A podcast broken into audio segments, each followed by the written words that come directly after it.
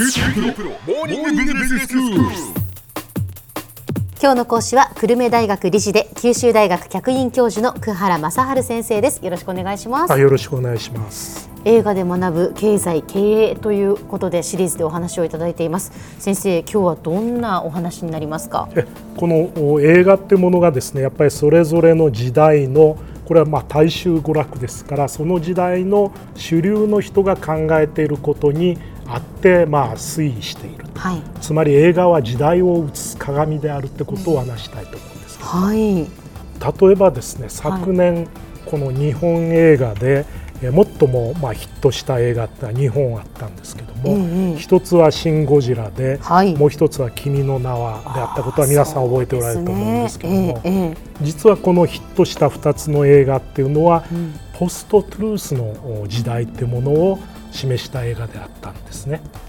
先生、そのポストトゥルースというのはどういうことですか？この2016年のワードオブザイヤー、これはオックスフォード英語辞典が毎年選んでいる、いわゆるその年の言葉なんですけど、これがポストトゥルースという言葉が選ばれて、それは客観的事実ではなくてですね、感情とか個人的信念に訴えるものが影響力を持つということで、トランプ大統領なんかはまさにポストトゥルースの大統領と言われていると。最近ではフェイクとか言ってますけども、真実ではなくて、みんながこれはなんとなくいいなと思うものが、その時代の特徴になることをポストトゥルースの時代と言っていると。で、その去年ヒットしたシン・ゴジラも、そして君の名はも、このポストトゥルース、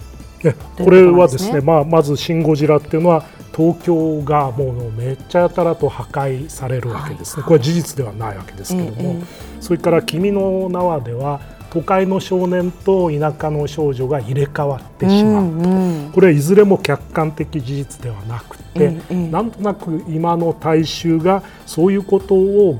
望んでいるって変ですけども、こんなことになるんでないかってことをですね、おそらく政治的にも経済的にも若干行き詰まった感があって、それで東京はもうこうなったらゴジラに蹂躙された方がいいんじゃないかとかですね、あるいは田舎にいる人はやっぱり都会の人と入れ替わりたいし、逆に都会の人は都会ではもう大変だから田舎に入れ替わりたいと、こういったですね、この今の時代の人が、特に若い人がですね、事実ではないけども望んでいることをこの2つの映画っていうのは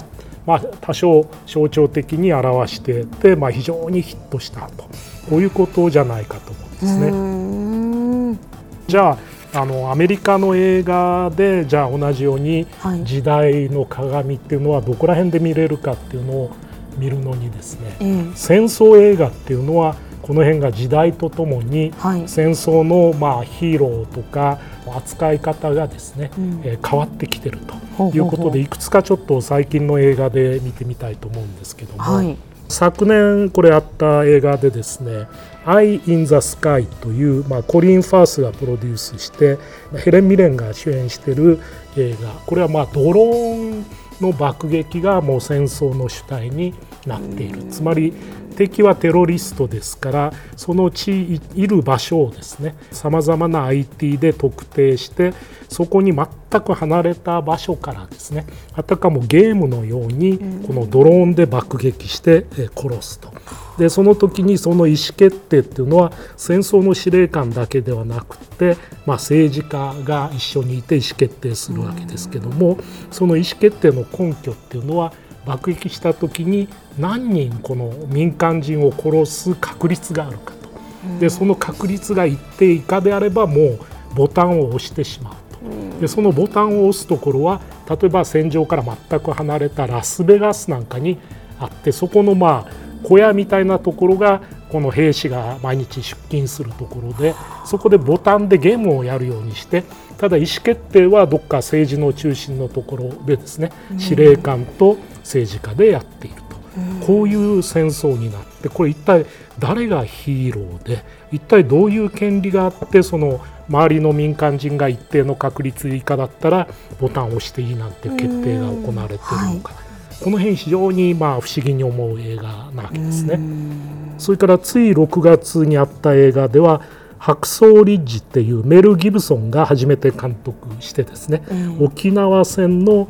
映画なんですけども、はい、これは主人公がある特定の教義を信じていて、そのキリスト教の教義では人を殺してはいけないということで、彼は人を絶対に殺さない兵隊としてですね、つまり良心的兵役拒否者として入っていると。そうすると衛生兵になって沖縄に行ってですね、はいはい、それで衛生兵として何人も兵隊を助けることで勲章をもらっていると、こういう実在の人物が主人公になっていて、でこういう映画が取り上げられるっていうのはアメリカの軍隊って非常に多様性があってですね、最初はやっぱりこういう兵隊さんは軍隊の中で迫害を受けるわけですけども、それでもアメリカっていうのは軍隊の中で衛生兵とか狙撃兵とか分業されていてですね、その仕事も明確に分かれていて、その中でこういう兵隊も一緒にやると、多様なものが認められると。で一方でこれ沖縄戦ですから、日本軍がこれは前田高地ってところの戦闘なんですけども、この塹壕の中から次々に飛び出してきては突撃をするという、日本軍はそういう分業なんかはとんでもなくて、みんなもう司令官であろうが衛生兵であろうが突撃して死んでいく、この対比ですね、アメリカ軍の組織と日本軍の組織の対比が非常によくわかる映画だし、そのヒーローが戦闘でのヒューマニズムのヒーローではなくて、今度は衛生兵という分業をしたところでのヒーローになっている、この辺がこの戦争映画が非常に変わってきてるってことなんですね。そうなんですね。やはりその時代背景というのが映画には現れますね、先生。そういうことなんですね、では先生、今日のまとめをお願いします。映画は時代を映す鏡であるということで、特にアメリカ映画っていうのは大衆の娯楽の中心であるわけですから、映画をよく見ているとその時々の時代の大衆が何を考えているかっていう背景がよくわかるんでですね、アメリカの現在を知るには今流行ってる映画を見るっていうのがもう一番いい方法であるということだと考えています。今日の講師は久留米大学理事で九州大学客員教授の久原正春先生でした。どうもありがとうございました。どうもありがとうございました。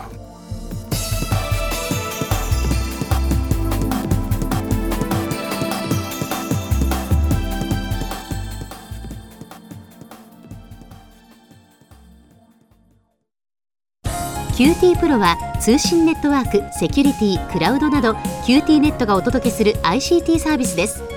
九州中に展開した光ファイバー網を基盤に、一番身近なビジネスパートナーとして九州の企業・自治体の皆様をサポートします。詳しくは QT プロで検索を。